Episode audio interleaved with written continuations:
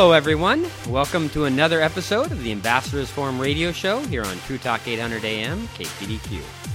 I'm your host, Roy Swart, father of seven, MIT graduate, active engineer in the high tech industry, and most importantly, bought and paid for bondservant of the Lord Jesus Christ. Our mission here at the Ambassadors Forum is to equip you to be able to answer life's hard questions the same way Jesus did. I have the privilege of having two guests today with me in the studio a father and son duo, Herb and Joel Gray. Herb is an Oregon lawyer with over 26 years of litigating free speech, religious liberty, and conscience cases arising under the U.S. and Oregon constitutions, including defense of traditional marriage, parents' rights, the transgender agenda in public schools, and the Sweet Cakes by Melissa case. He is a member of the National Board of Directors for the Christian Legal Society and has long been an allied attorney affiliated with Alliance Defending Freedom. Herb has practiced before Oregon trial and appellate courts, the U.S. District Court for Oregon, the Ninth Circuit Court of Appeals, and the United States Supreme Court. Joel is an Oregon native. He graduated from Sunset High School in 2012 and graduated from George Fox University with a BA in History and Political Science in 2016. Since graduating, he has worked in insurance but spends substantial amounts of time reading fiction, history, political theory, and current events. His particular interests are the American Revolution, American slavery, Russia, and of course, the Galactic Empire, and the Intergalactic Banking Clan. Herb and Joel are going to be guest hosting a couple of radio episodes where they do some book reviews. So I'm excited for you guys to do that. I'm excited to see what you come up with and listen to those episodes.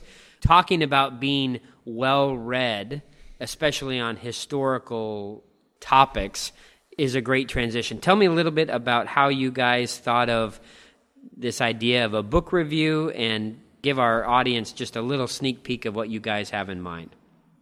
Since graduating college, really, I've wanted to keep reading and historical knowledge because it's really passionate, but there just is not a great market for historians these days, frankly. so, what really uh, started this was just uh, some reading I'd been doing on my own related to the USSR's favorite dictator, Joseph Stalin. Mm. That had really just started from a long line of, you know, I read War and Peace, and then I read about the Romanovs, and here we are. well, and if I could tell a story on Joel. Um, sure.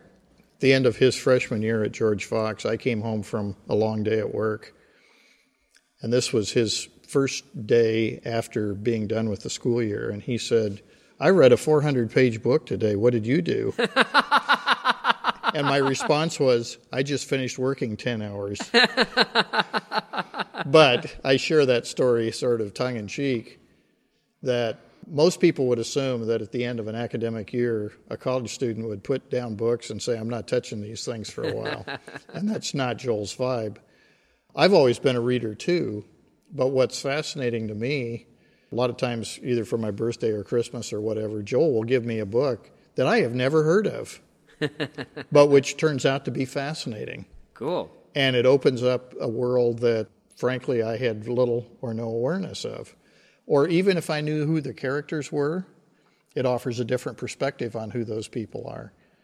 And that's done a lot to kind of feed, you know, my continuing intellectual curiosity. And that's been kind of a fun thing that we share. I don't know how many books I share with him that he really likes, but it certainly comes my direction. Cool. Well, I am looking forward to that. One of the things that I love to read, I've typically don't have enough time to read as much as I want to. I'm glad you guys have the dedication and commitment to read the primary source yourself, and we look forward to having you guys talk about what you've read and talk about some questions and dialogue and get people thinking and also come up with a recommended book list for people who want to engage on these kind of topics.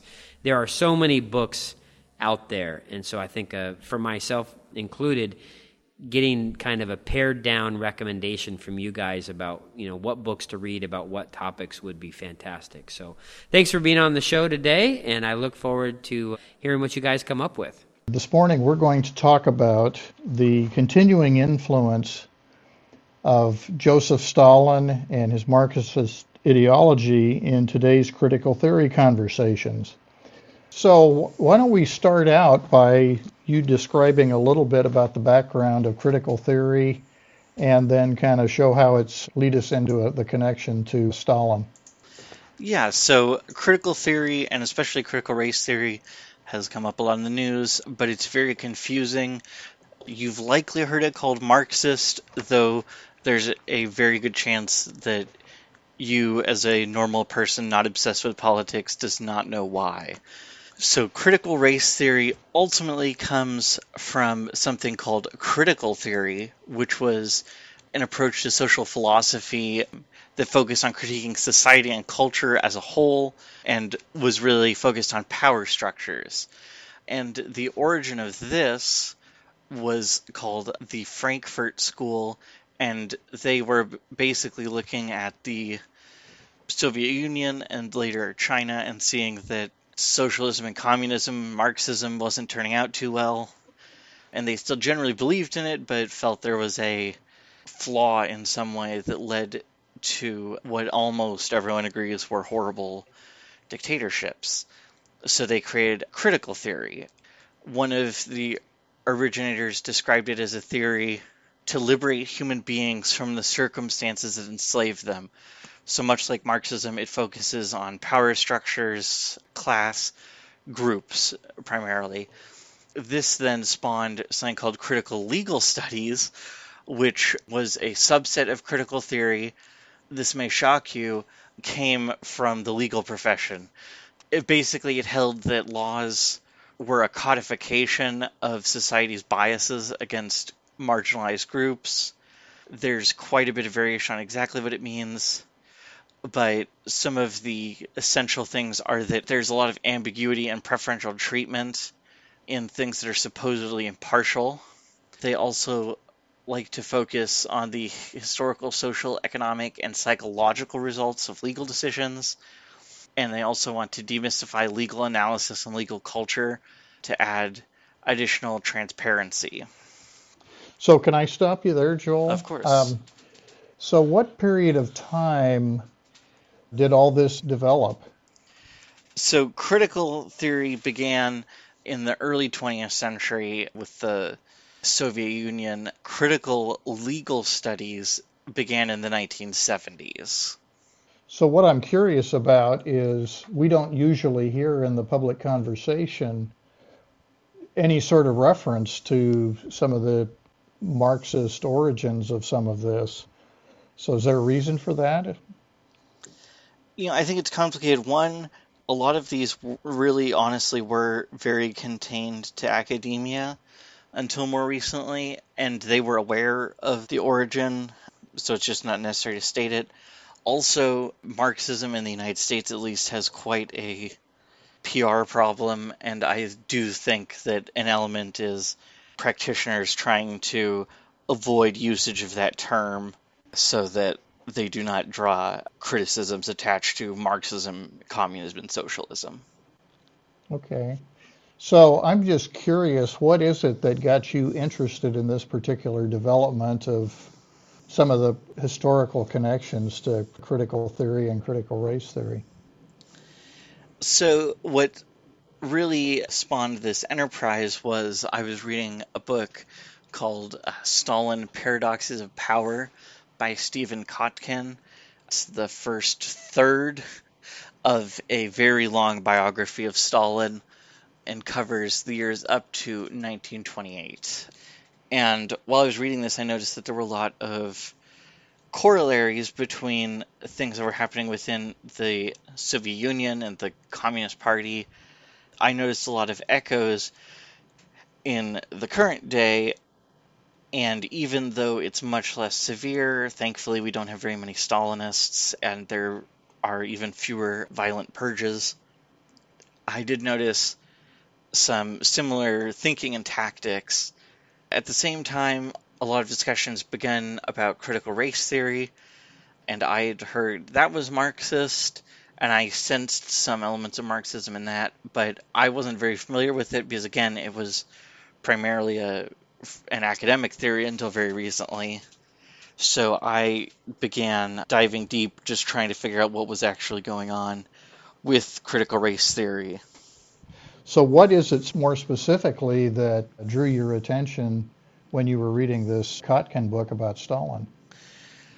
A lot of the specific things are just Marxism's general tendency to focus on class, to reject liberalism as an ideology, and to really focus on correct thought as an important element rather than correct action or correct basic principles. What do you mean by correct thought? So, what I mean by that is, for example, people, functionaries in the Communist Party in Russia could even be expelled from the party for something as simple as sympathy towards kulaks, which were just rich peasants. Um, we don't have to go into that right at the moment. But just the fact that they had sympathy for them, not that they favored them or that they implemented a policy towards them or anything, just the fact that they had sympathy for them was enough for them to be punished. And I think you really see that through a lot of communism and through into critical race theory, where it's not just enough that you don't say something offensive or that you don't, you know, intentionally try to harm someone of another race. There's a big focus on thoughts that may even be just subconscious that are wrong and how we need to fix those. So, are you talking about sort of government sponsored orthodoxy? Yes and no. One of my critiques of critical race theory would be that it doesn't really see that much of a difference between government policy and social policy. But I do think increasingly you are starting to see this, especially in universities, government universities, but also in other government institutions. So I do think that is a growing concern. So when you were talking about sort of the communist, socialist focus on class and so on, and orthodoxy as you were describing, are you drawing parallels to today where we're talking about sort of racial classifications? Yeah, I think that is a very obvious corollary to draw if you're reading about the early Soviet Union. They're spoken about in very similar fashions, and I think the real core is that the Soviets viewed class as an inherent characteristic that affected how you thought, affected your morality, and affected what you would do.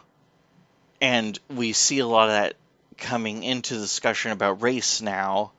So I think there's quite a connection there, even if not perhaps intentional. So let's uh, try and draw some corollaries here to the Bible, because it sounds like what you're talking about is very different than how the Bible perceives human beings.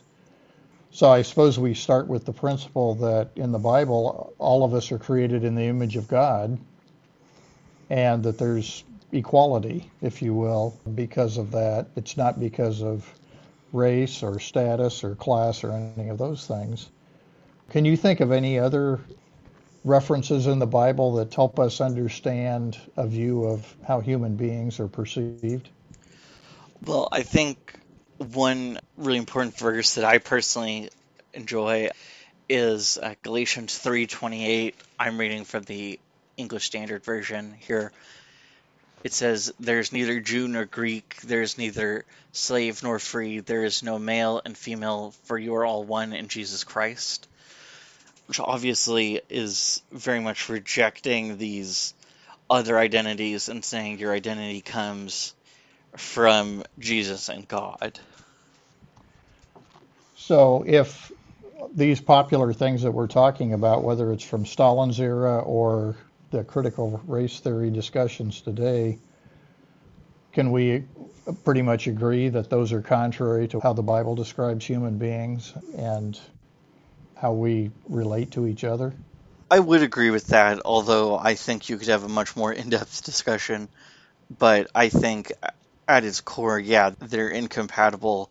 And I think it's telling that the Soviets outright rejected religion, and you don't usually hear religion brought up in a context with critical race theory. So, would you say that critical race theory today, or even communism, is overtly anti religious? I mean, is that the aim to tear down religion? Communism is absolutely. I said earlier that thankfully we don't have a lot of hardcore Stalinists, but there absolutely are still some, and they are absolutely overtly anti religious. As far as critical race theory, I think it's more that it ignores religion.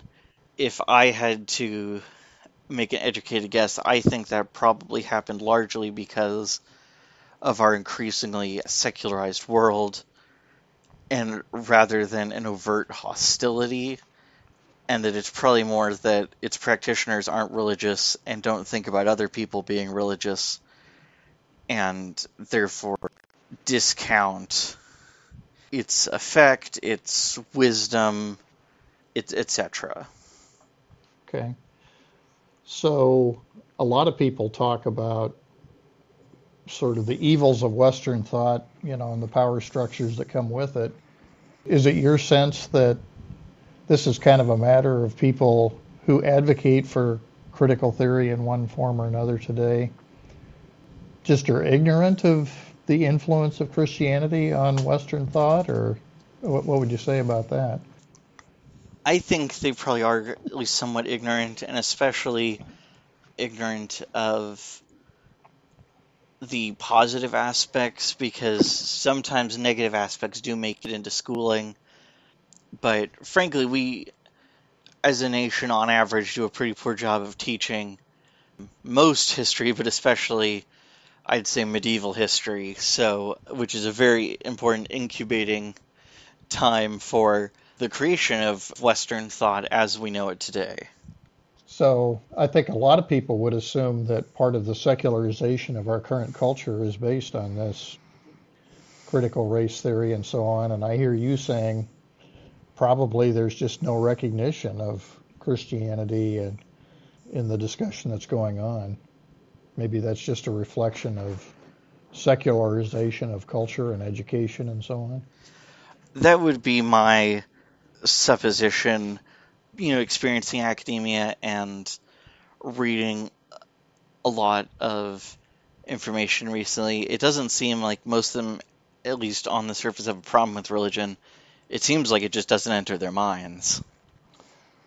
So, does that create some opportunities for people of faith to inject some uh, different thoughts into the conversation? I think it absolutely does. One, you know, as people who are part of a religion that's 2,000 years old, and obviously through Judaism has roots going even further back, we have a lot of history and a lot of examples to draw on that move past race, focus on other things, and you know, it's become less popular recently, I think, to talk about it. But you know, the Bible is fundamentally about truth to a certain degree, and there's quite a premium placed on truth in the Bible, and I think a lot of people would value and find sustenance with you know a deeper truth that looks for things beyond uh, the surface of a lot out of our modern political movements and thought. Well, I would guess the truth is a conversation we're going to have to save for another day, wouldn't we? Probably. It is a bit of a big topic. So, okay. As we kind of head toward winding down here, do you have any perspectives on what we as people of faith ought to be saying or doing to maybe influence the conversation here, aside from what you mentioned about truth? Yeah, I think as Christians, first we should be looking towards the Bible, and I think just as critically, we need to look at all of this honestly. And even if we might uh, disagree in general, you know, someone we disagree with makes a good point or a valid point, we need to acknowledge that and consider it. And especially if it's outside your experience, you should think about it.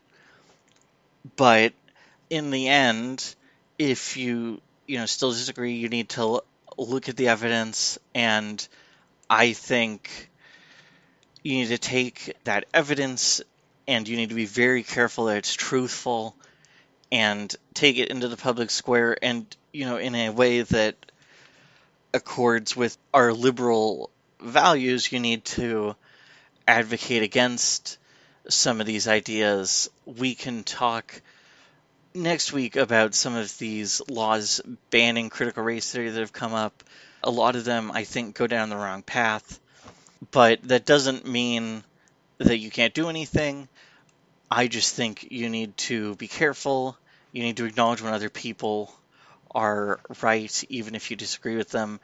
And most importantly, you need to be sure that you are spreading the truth. So, as we obviously have something to talk about next week when we continue this conversation, but I would think that we have some opportunities to talk about a more positive view of human beings, even as we acknowledge what the Bible says about fallen human nature and that we all have value because we're created in the image of God, and that each one of us should be treated respectfully. I mean, there's a lot of passages in the Bible that talk about treating people compassionately and so on like that, and justly. I mean, Micah 6 8, you know, admonishes us to do justice and to love mercy and to walk humbly with our God, which seems like pretty good life advice that would be beneficial to just about everybody, could get into a serious conversation. So, do you have any parting thoughts? Do you want to leave with everyone here today? You know, I think I just really want to hit home again with there's a lot of misinformation from all sides out there and you know just you need to do your best to find out what's correct and just you know really focus on honesty and truth because I know the impulse is always there to lie or exaggerate to get your point across. But ultimately, we see from Jesus, from the Bible, from Martin Luther King, that the truth is incredibly powerful. And while it may not be the fastest route to success, it's the most durable and the most uh, biblical. Well, it sounds like we have something to work with there. So I'd just like to close us out in our time now. Again, my name is Herb Gray. I've been talking with my son Joel, who, as I indicated at the top of the program, is way smarter than I am. Just like to thank you all for joining us here on KPDQ 800 AM True Talk Radio and uh, invite you to join in again the same time next week at 9:30 a.m.